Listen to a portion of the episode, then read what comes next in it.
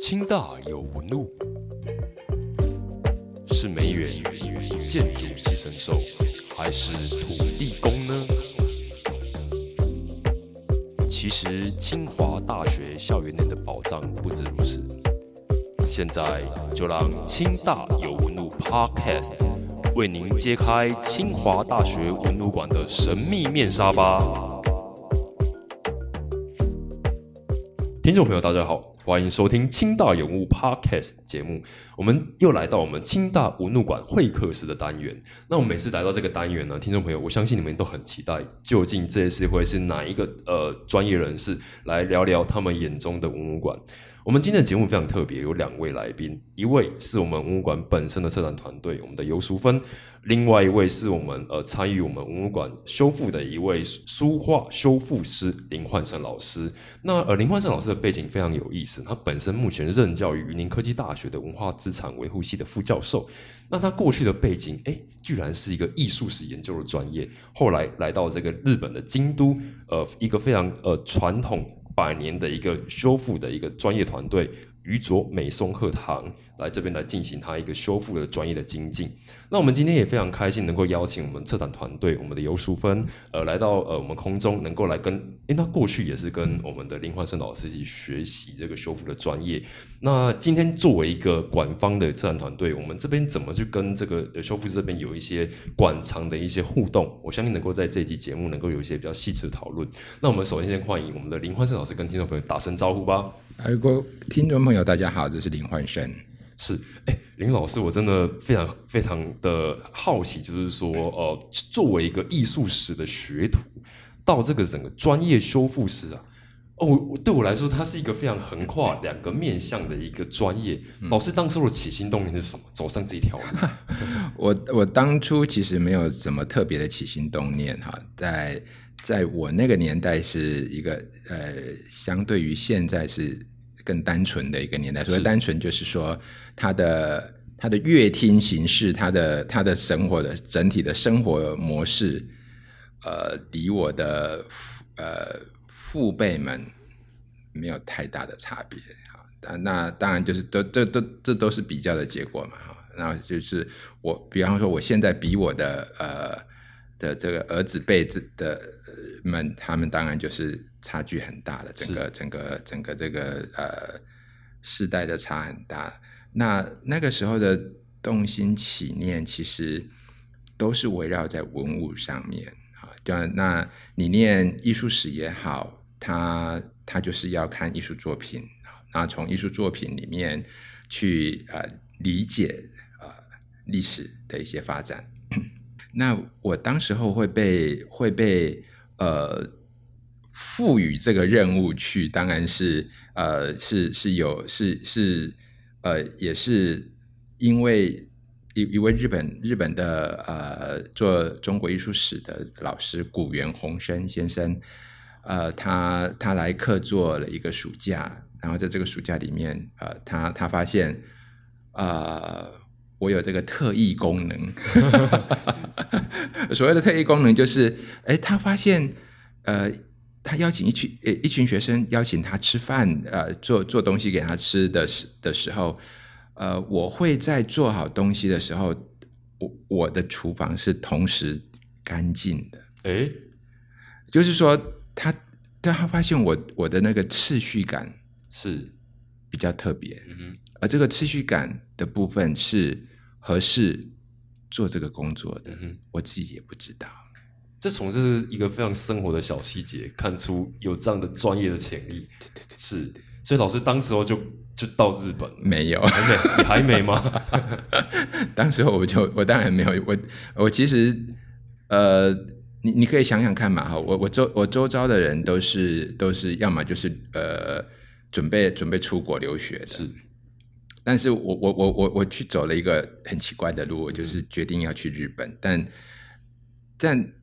你知道那个当时候他们要求什么？他们也不，他们要求说你你能不能准备十年再来？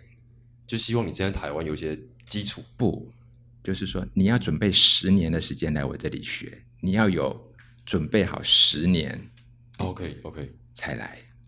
对，这是一个很特别的要求。对，听都没听过的要求。对，他也不是问你说你一年要多少收入，他就是问你你有没有这个时间，对这个成本愿意投入？对，你要不要十？你要你能不能准备十年再来？其实这是一个很很很特别、很有趣的一个，呃，可能被我们可能我我们不再那么熟悉的一个方式。其实这个在台湾或者是呃也有，就是你你要当学一个专业技术的时候，可能需要呃三年十个月啊类嗯类似这样子的哈。那就是说，这个是一个很东亚的古老传统，是只是我被我被我去摸到了这个传统。对，完了，我今天有有这个机会在这边跟你们讲述那个传统。是一般呃硕士学位念完也差不多都二十六、二十七岁了，所以等于是老师你在那个之后，你再去学呃这样的一个专业技术，呃，据说是在当时候的那个工作室里面是属于可能相对老人是属于老人，哇，那那真的是不容易耶。对，因为那个传统要求的是很年轻的、嗯学徒的学徒，是特别是最好是高中毕业。而事实上，我的我的学长们基本上都是高中毕业，是哈。那从我进去之后，才慢慢陆陆续续的呃开始呃要这些大学毕业的学生。那为什么会这样？我还是回到那个传统上面来说，那个传统会希望你是看过用身体去记忆这个技术，所以他们要你花十年的时间，让身体就是一看到一一一一触诊一一目用目测的也好，用用手去用用你的碰触碰触的也好，你就知道该怎么样去处理它，或者是你你就会知道作品在告诉你什么事情。我的师傅经常讲跟我讲说，多看作品，他会告诉你要怎么修。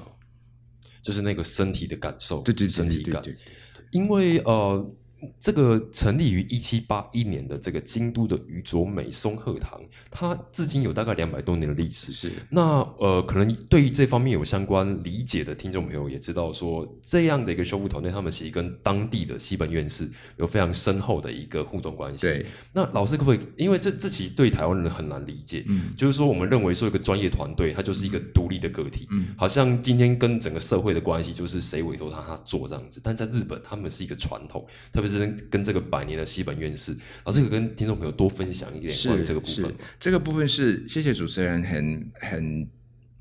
很快的掐到一个很重要的重点哈。呃，我刚刚一直在讲说，其实不是我我有多厉害，也不是说我的运气有多特别，我的经验有多特别，而是我一直要强调说，有一个传统在那个地方，只是只是我们没有去摸到它，没有去看到。其实我在我在学习的这个过程里面，跟在台湾所谓从学院里面去学习的这个部分很大的一个不同的地方，就正是我，比方说我的学习，我跟寺庙的活动其实是很紧密的在一起，或者是我的学习。我在修的东西也大部分都是寺庙寄藏在博物馆里面的东西，甚至我要去学的，我我要我要面对的呃对象是茶道茶家园的这些这些呃帮他们去呃挂挂东西，帮他们修理什么部分。虽然我是一个外国人，可是我在我在今我在宇宙美双课堂的时候，我还是一样要跟着他们呃去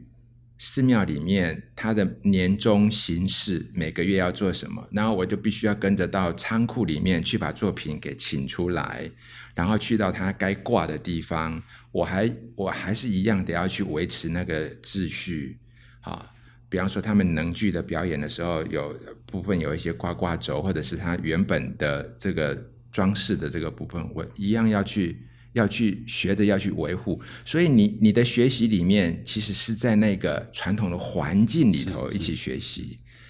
那这个是一个很特别的经验，非常特别的经验。这个不是课堂里面可以学得到的一些经验。是对，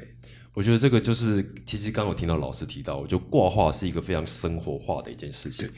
而且居然是一个由修复专业的人，他们本身进入到这个画该有的场域去执行这样一个生活的一个行为。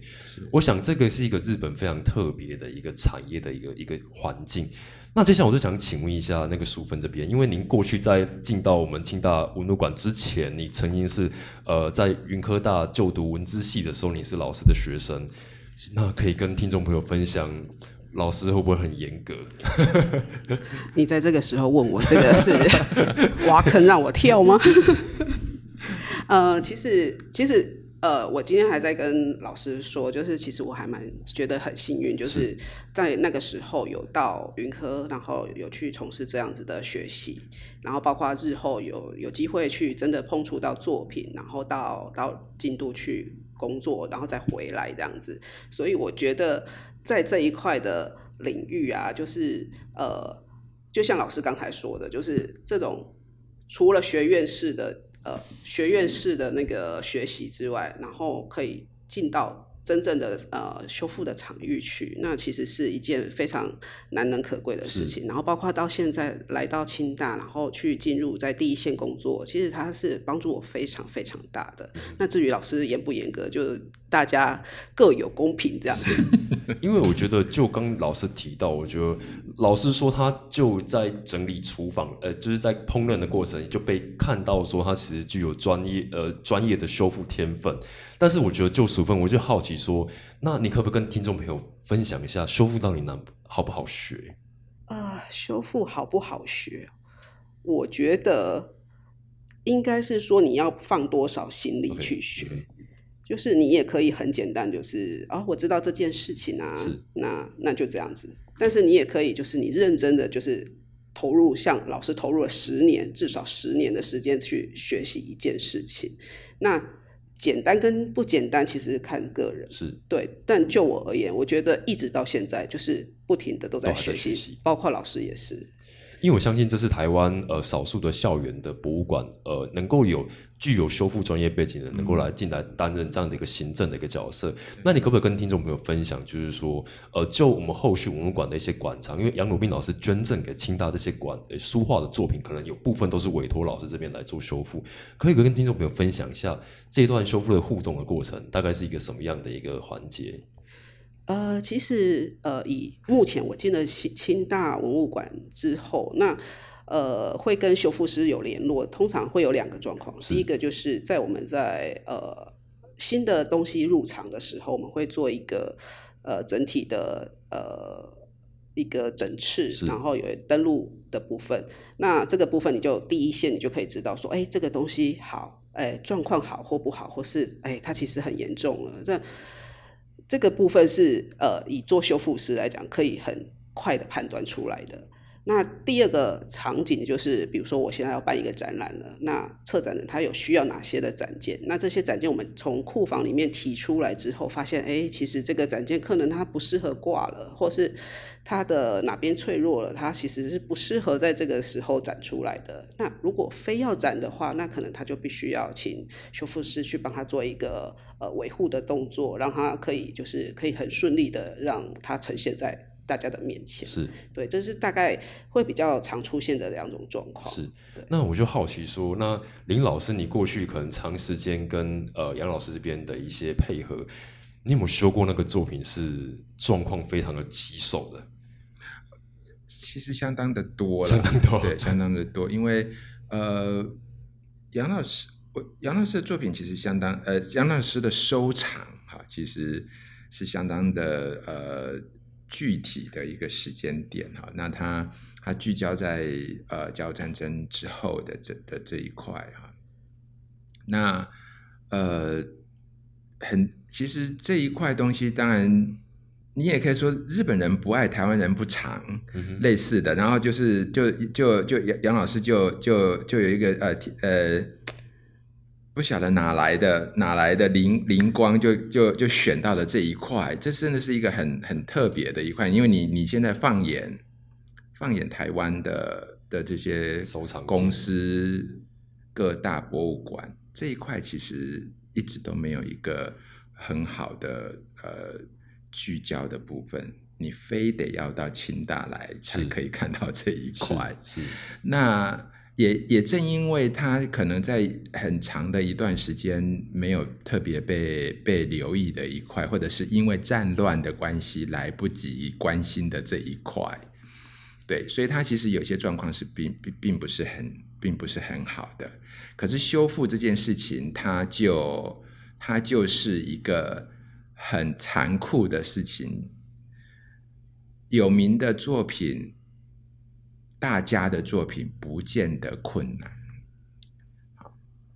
那不是大不是那种大名家的作品，但是极具历史意义的东西，反而相对的困难啊。呃，那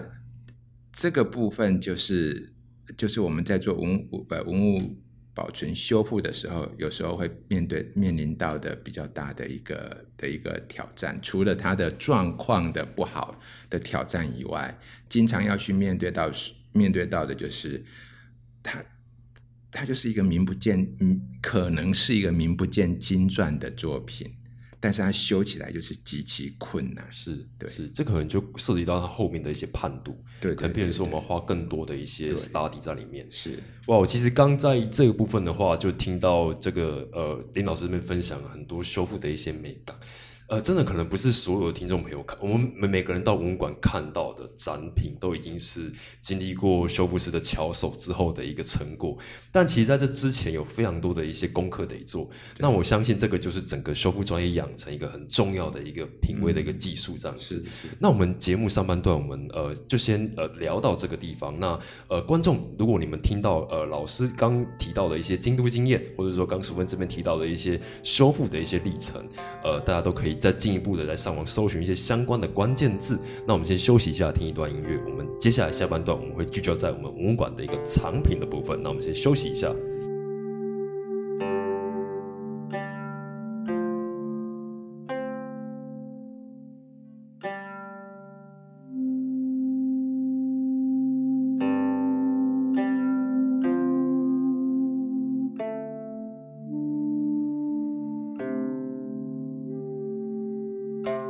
好，感谢听众朋友回到我们清大有木 Podcast 的现场。今天莅临我们会客室的是我们林焕胜修复师。那呃，刚刚其实听了很多林老师关于过去在京都学习修复专业技术的一个历程。那呃，除了呃这个百年的工坊。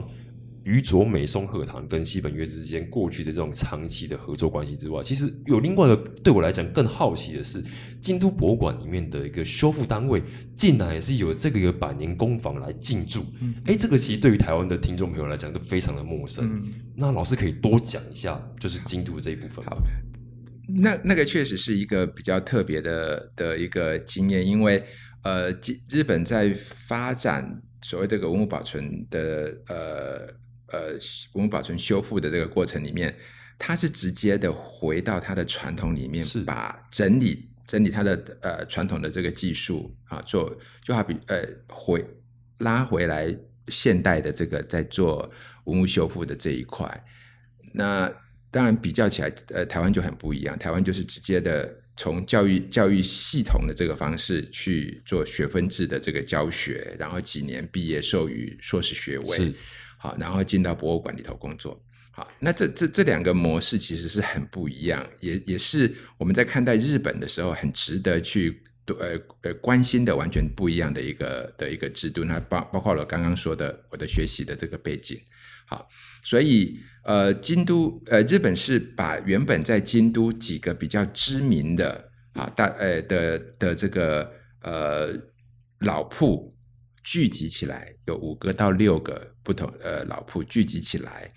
啊，他们做了一个叫做国宝修理师联盟啊，他只只然后在博物馆里面盖了一栋楼给他们叫做修呃修理修理所啊，那他们在这个呃博物馆里面的这个修理所里面修国家指定的国宝或者是重要美术品类的作品，都在这里修。所以他们会有自己的一个工坊，旧的工坊，再加上呃有一个好，我们说分布好的啊，就是在呃博物馆里头啊，这是这个模式运作起来的样子。是这个非常有意思哦，因为就台湾的一个呃文物馆，不管是官方的文物馆，或是像我们未来的清大的文物馆，可能就是隶属在一个单位底下，然后里面这样的一个修复的团队，可能就会用行政的方式来做分工。那跟外界的这个修复团队，可能就是用这种互相配合的方式。我觉得京都的经验让我觉得很特别，是它整个进驻在就跟民间这样的一个合作方式。我相信这个可能也是京都那边一个特有的一个。非常的一个环境，很特别的一个对。嗯，我我想请问，就是说，因为我们目前清大文物馆哦，我们在十月份有一场展览哦，发扬道统孙中山时代展。那这场展览其实我们清大我们这边有借几几一些作品给我们中央大学这边。那这个部分的话，呃，可不可以请？因为因为我们里面有一一一一张作品也是委托我们林修复师来做修复。那淑芬这边可以帮我们听众朋友稍微介绍一下这个过程吗？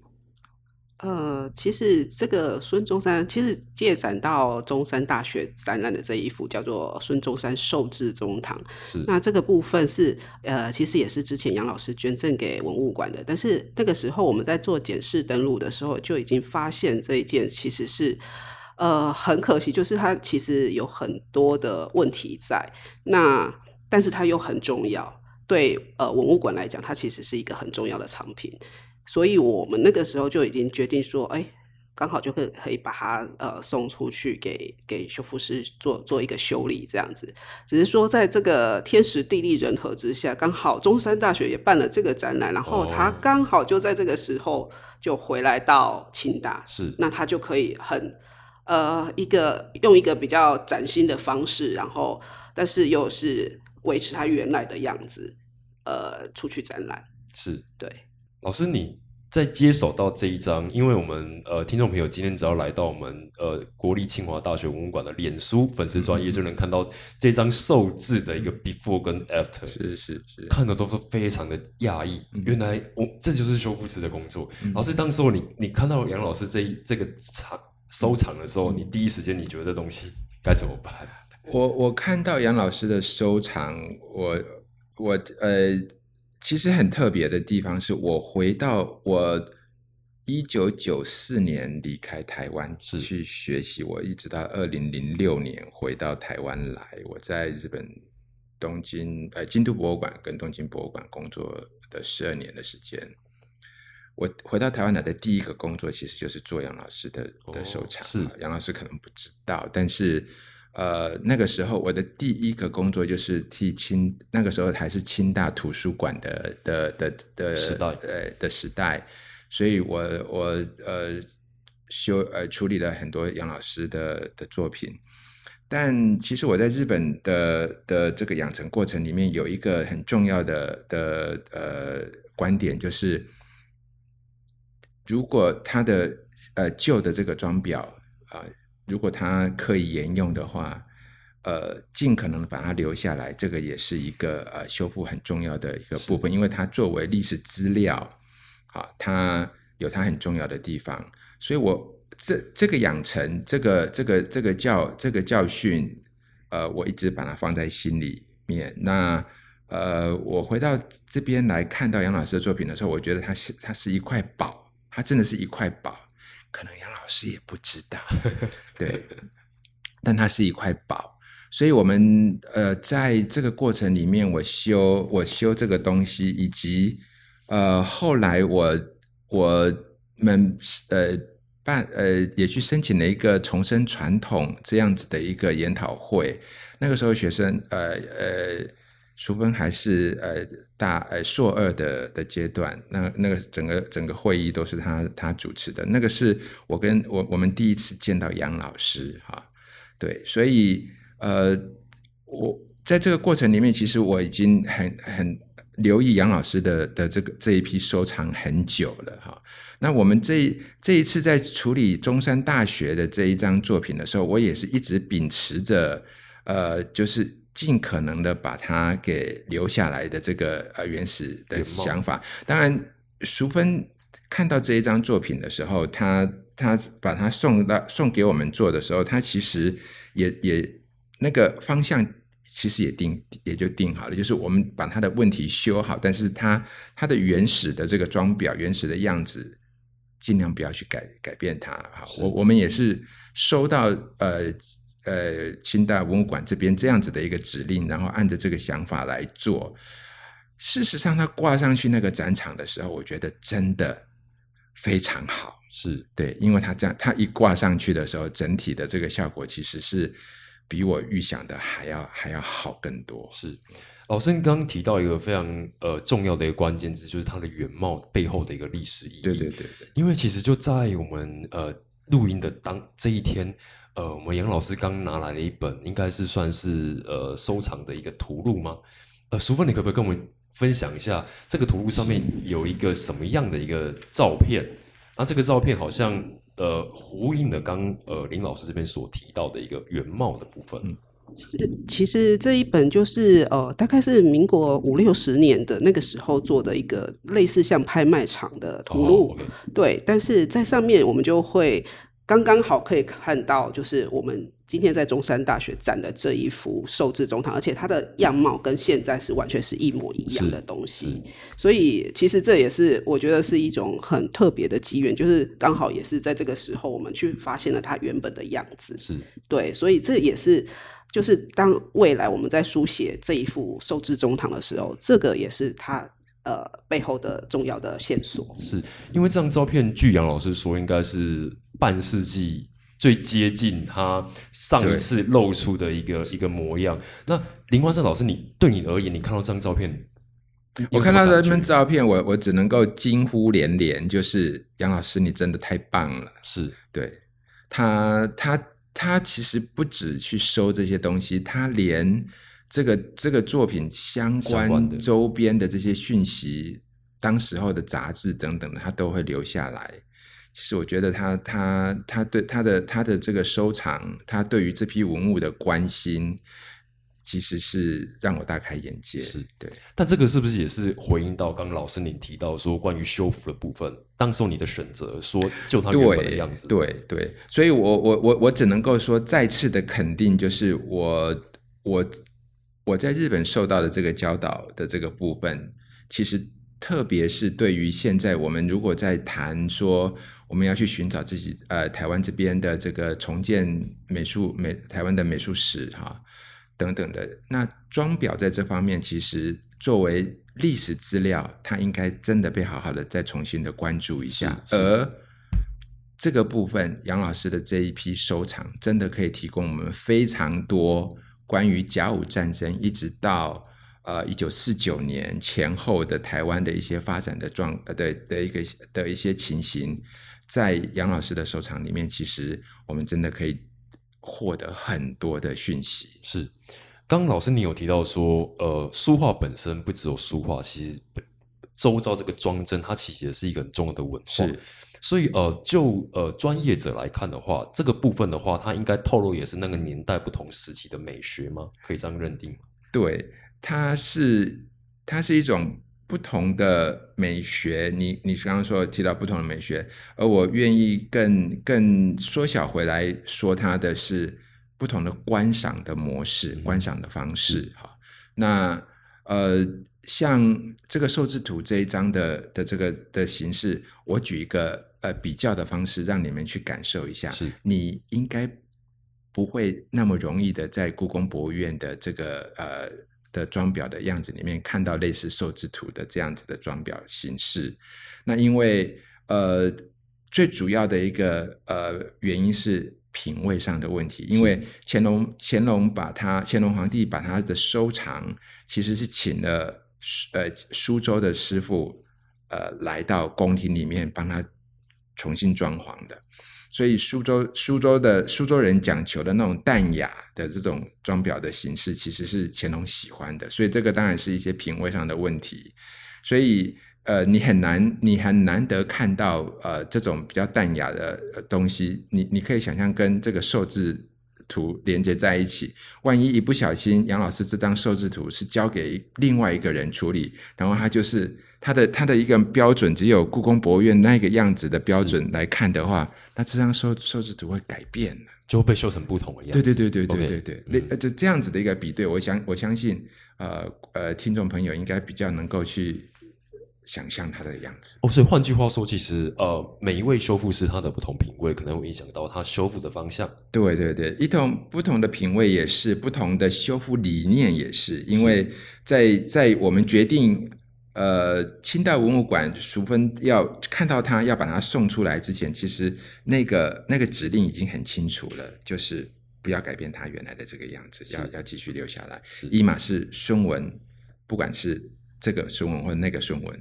对他，他的作品本来就很少，那希望把他留下来。结果杨老师带了一本五十五十几年的呃的这个画册来的时候，发现哎，五十几年前的样子，我们竟然又在把它留在清大图书馆啊，清大文物馆这边。基本上这是一个很很重要的一些讯息。是，嗯。我觉得这个能够让我们重新的透过修复师的手跟双眼，让我们看到它原本该有的样子。那我相信这个也是今天如果能够来到中山大学欣赏这一档展览的观众朋友，你们一个最大的福气。你们能够透过呃背后策展团队、修复师等专业的一些修复者，他们的一些讨论跟精心的思考之后，能够接近到那历史的原貌更多一点点。那我相信这个应该就是我们文物馆。我们未来应该担当的一个使命，这样子。我们节目不知不觉来到尾声，那我们每集的这个会客室节目都会邀请来宾来送一句话给那个清华大学文物馆。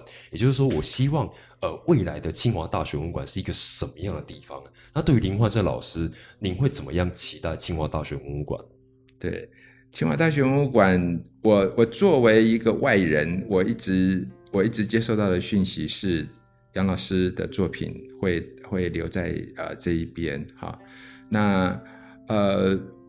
它会是一个我们去理解甲午战甲午战争之后到一九四九年前后这一段这一段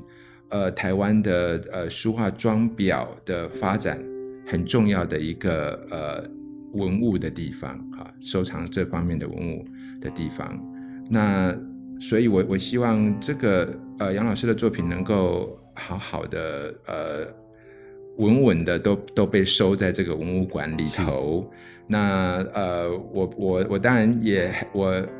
呃作为一个专业修复师，我如果我还有我还有这个荣幸继续的呃跟文物馆这边配合的话，我也会很希望能够把我看见的，或者是我也会很努力的去。呃，push 淑芬尽量多看到一些杨老师呃收藏的一些呃很棒的地方，然后我们想办法把它留下来。是是是，好，那我们节目也来到尾声，那我们今天非常感谢呃两位来宾来到我们空中的现场，我们淑芬先跟听众朋友说声再见吧。